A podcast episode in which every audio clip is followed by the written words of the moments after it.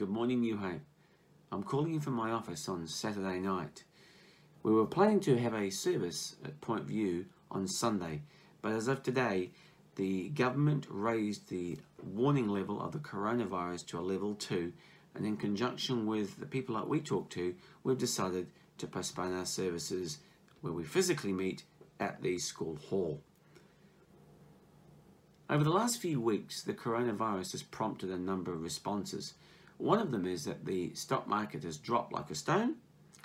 Uh, people are panicking. So, what should we do? Should we not worry and just go on as, with life as usual? Or should we, which is under prepare, or on the other side, buy extra hand sanitizer, toilet paper, and hide inside and prepare for the end of the world? Which is what some are tending to do, which is overreacting. I don't know where this is going to go, but I will try to share from a faith perspective a few thoughts. As disciples of Jesus, the filter that informs our minds is different to that of the world.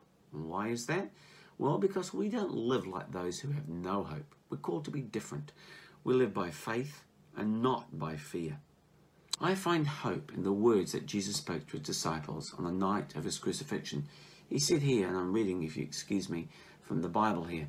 It says, on John 14 27, Peace, my peace, I live with you. My peace I give to you, not as the world gives, do I give to you. Let not your hearts be troubled, neither let them be afraid. So, as Christians, we're called to respond in faith and wisdom instead of fear and panic. Therefore, I want to look at a few things that we can do as followers of Christ in these uncertain times. The first is to concentrate on prayer. It's difficult to think of a better prayer example than the one spoken by a very confident but desperate Judean king called Jehoshaphat. Jehoshaphat was seeing an invading enemy come in and about to completely flatten his country. Now, he wasn't just trusting the Lord in the face of a potential military defeat, but all of the downstream effects of that disaster that would follow. Now, this verse in 2 Chronicles 20, verse 9, could have been written yesterday.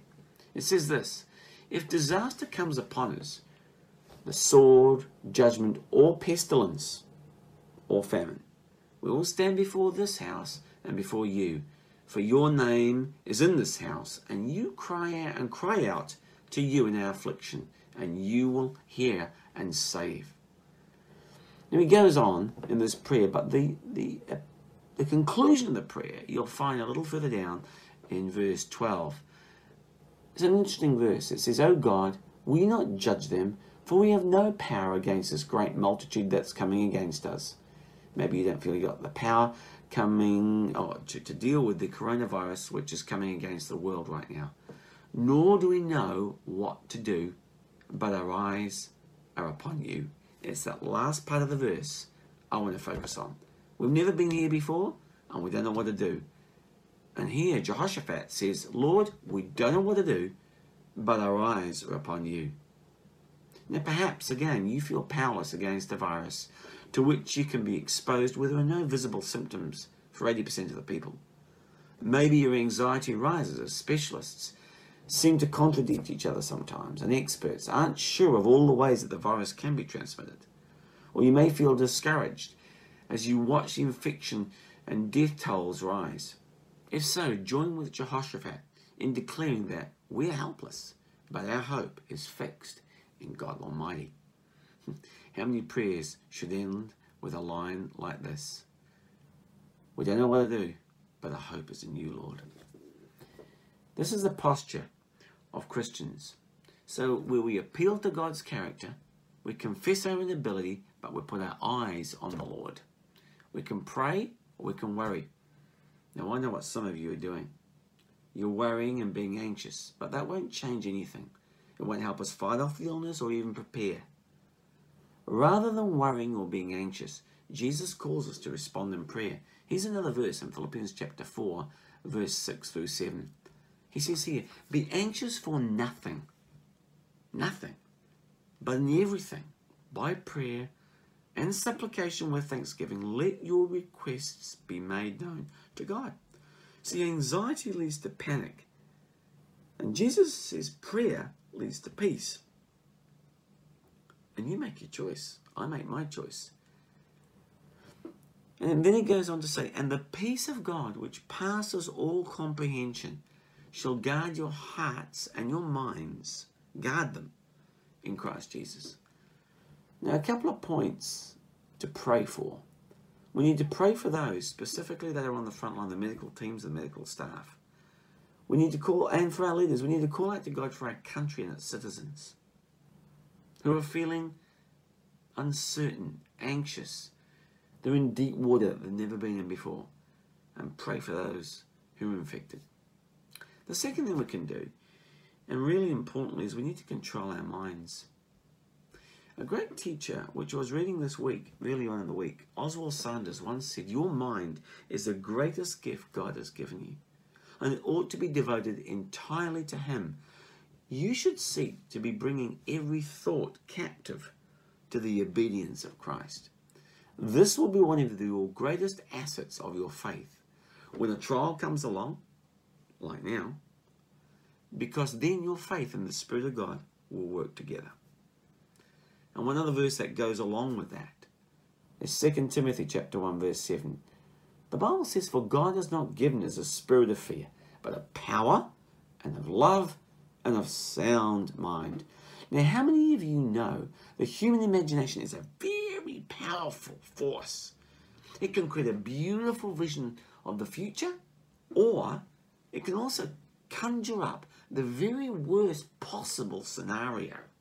Huh? Have you noticed that? The imagination in our minds can put us in the dark grip of anxiety and fear, and that is a place that God would not have us go. So, how many of you know when you face a situation like this, it's so easy to let our imaginations run wild and go to the very worst end that it possibly could be? Some people do that every time they face a crisis. Some people do that because they have an issue that's difficult or negative, and they allow it to go to the ultimate end, and it destroys their peace, and that is a result that God does not want.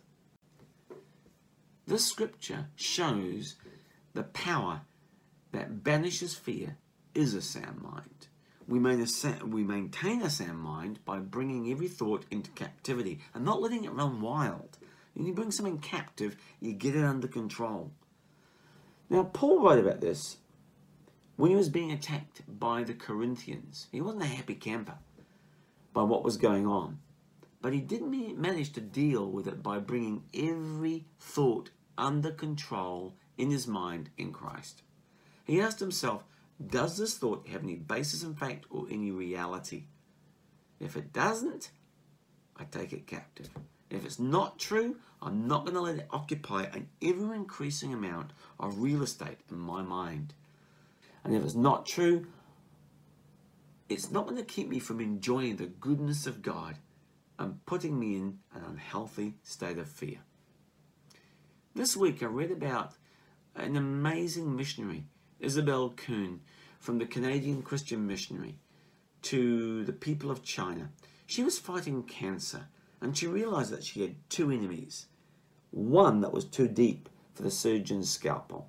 It was an invisible world of her imagination. She wrote about in her book, and this is what she said. She said, I had to refuse to allow my imagination to play with my future. That future, I believe, is ordained by God, and no man can guess it. So I had to bring my thoughts into captivity, that they may not dishonor Christ. Now, maybe some of you here, or who are listening to this service, have been overwhelmed by the anxiety that comes when something like this happens. Friend, you have the opportunity and the responsibility not to let this destroy your peace. You can control your mind. If you couldn't, God wouldn't have commanded you to. He said to let your thoughts become captive. 2 Corinthians 10:5. We take every thought captive to obey Christ. How would Christ react to this situation? Would he panic? Would he pray? Gaining a sound and centered mind is not as difficult as you think. What it does mean is changing the focus. If you sit there and you watch countless YouTube videos, countless news feeds, that's all you'll feed your mind on. And you'll find fear is getting a greater grip on your emotional health. What we need to do instead is fall in line with Scripture, centered on the truth of God. And that is the key to being sustained and not losing heart and being discouraged. On the other hand, one of the best definitions I've ever heard of anxiety is an imagining, excuse me, imagining a future without Christ. The coronavirus, for many people without Christ, is jolly scary. But with him, it's not as scary because we know he's able to heal those who've already been touched by the disease and that our lives are in his hand. It reminds me of the scripture in Isaiah 26 3. It says, You keep him in perfect peace, whose mind is stayed upon you, because he trusts you. So Jesus is always worthy of our trust in uncertain times. And you and I always need somebody that we can trust. Thank God that that person is Jesus Christ. So, one, we concentrate on prayer. Second, we control our mind. And here's something that you may not think to do count your blessings. The Bible says in Ephesians chapter 1 verse 3, it says, Blessed be the God and Father of our Lord Jesus Christ, who has blessed us in Christ with every spiritual blessing in heavenly places. So God has blessed us with every spiritual blessing from his great abundance. we we, over the years, have received one gracious gift after another. And when you and I go through something like this, it may seem so counterintuitive to count your blessings, but it's not. This week I was speaking to a couple of captains of industry in New Zealand, and they agreed we have never seen anything like this before. And I agree. But we ought to stop at this point and thank God for all of the blessings over the countless years we've had before. We've never had to experience this. We're blessed. We don't know what it's all about, but we're going to learn along the way. It's going to be a learning experience for all of us. I was going I was at home the other day and I was walking from here down to the bathroom down the other end. And as I walked past um, a couch, there was a heck of a racket going on outside. And I looked out the window and I looked towards it, and there were four sparrows sitting on our pool fence, having a whale of a time, chirping and singing at the top of their lungs. And as I stopped and paused for a moment, my heart was lifted and I remembered the verse from Matthew 6, verse 30, uh, 25. And it said, Look at the birds of the air. They neither sow, sow nor reap, nor gather in the barns, and yet your heavenly Father takes care of them. Are you not more valuable than they? Therefore, I tell you, do not be anxious for your life. If you focus on the torrent of media reports, it can be very depressing. But when you calm down, slow your mind down, focus on God, your focus sharpens, and your perception of what is truly important becomes clearer. And then you start to demote the peripheral values that clutter your life and my life.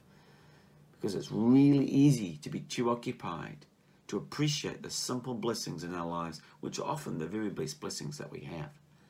The Bible doesn't say that that we have to be thankful for everything. You got your Bibles, 1 Thessalonians 5:18. It says, "Be thankful in all circumstances. For this is God's will for you who belong to Christ Jesus. So, in the middle of all this drama, God says, remember to be thankful. Maybe this week you won't be able to get to work, or your whole work schedule is changing from what you know. Just take a moment during the uncertainty of all of that to give thanks to God for all the blessings that He's given you and me in our lives. We live in a country, friends, where this is really rare. And many followers of Christ, though, live in a country where this kind of thing is the norm. Actually, I was speaking to a doctor this week who was a missionary doctor who'd seen Ebola, who'd seen malaria just take the lives of thousands of people. That's in a third world country. That doesn't happen here very often. We are blessed. So, in the midst of all this, we're going to see things that we may not want to give thanks for. But we cannot become ungrateful people when we lose things that we've come to expect. We need to push pause for a moment and give thanks for the things that we've forgotten to say thank you for in times of plenty. Count your blessings. Another thought is to claim your promises. The Bible is filled with promises that you and I can take to heart. I once said to the evangelist D.L. Moody, he said, I found a wonderful verse that helps me overcome fear. What is that? He said Psalm 56 3. And that says, I looked it up. When I'm afraid, I put my trust in you. And Moody shot back real quick. I can give you a better promise. And you'll find that in Isaiah 12 2. And it says this Behold, God is my salvation. I will trust and I will not be afraid. The man looked and he said, I just trust God whenever I'm afraid. And Moody shot back. He said, No, trust God and then you'll never be afraid. When we're afraid, we look to God for the strength that we need. Hebrews 13 5 and verse 6 says, I will never leave you or forsake you. So we can confidently say, The Lord is my helper. I will not fear. What can man do to me? Let the promises of God give you strength and the courage and the faith. So when everything else around you doesn't make sense, God still does. and He still makes sense. Psalm 73, verse 26, was a great encouragement to me this week. My heart, my flesh, and my heart may fail, but God is the strength of my heart and my portion forever. Lastly, why not consider your responsibility? Throughout history, Christians have often stood out because they were willing to help the sick, even during plagues and pandemics and famines and persecutions. You can read about that in the book of Corinthians and also Galatians. So let's not forget, in the middle of all this, that there are some people who need to be cared for too. Maybe people that you are close to, maybe your neighbours. Let's care for them, contact them, pray for them, and be on the lookout for those who we can encourage. And even though we're, we're being told to socially distance ourselves from each other, why don't we try and get spiritually closer? One of the best ways to do that is through a small group. We had ours last night. We had 10 folks around here We had a great time. We still kept the hygiene standards and we kept our social distance, but we still had fun and we shared and fellowshipped around God's Word and we learnt some new skills. It was great. So I encourage you, get involved in a small group.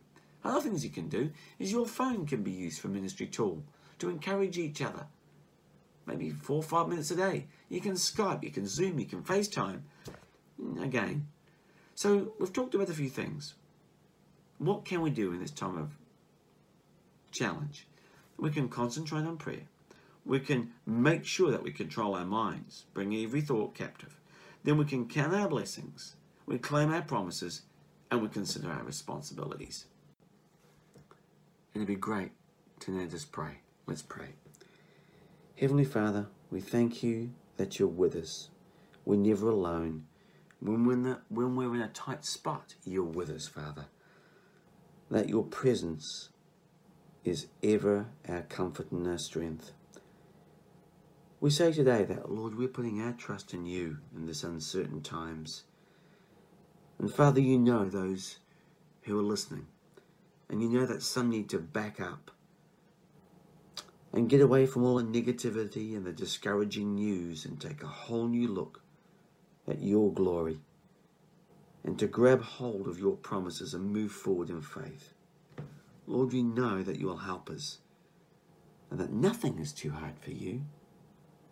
Nothing has caught you by surprise. And we pray that, Lord, your Spirit would use this situation to bring many to know you. We know that all things work together for good for those who know you, Lord, and are called according to your purposes. And so, Father, we're waiting with anticipation to see how you will work through your church in this land and around the world. In Jesus' name we ask it. Amen.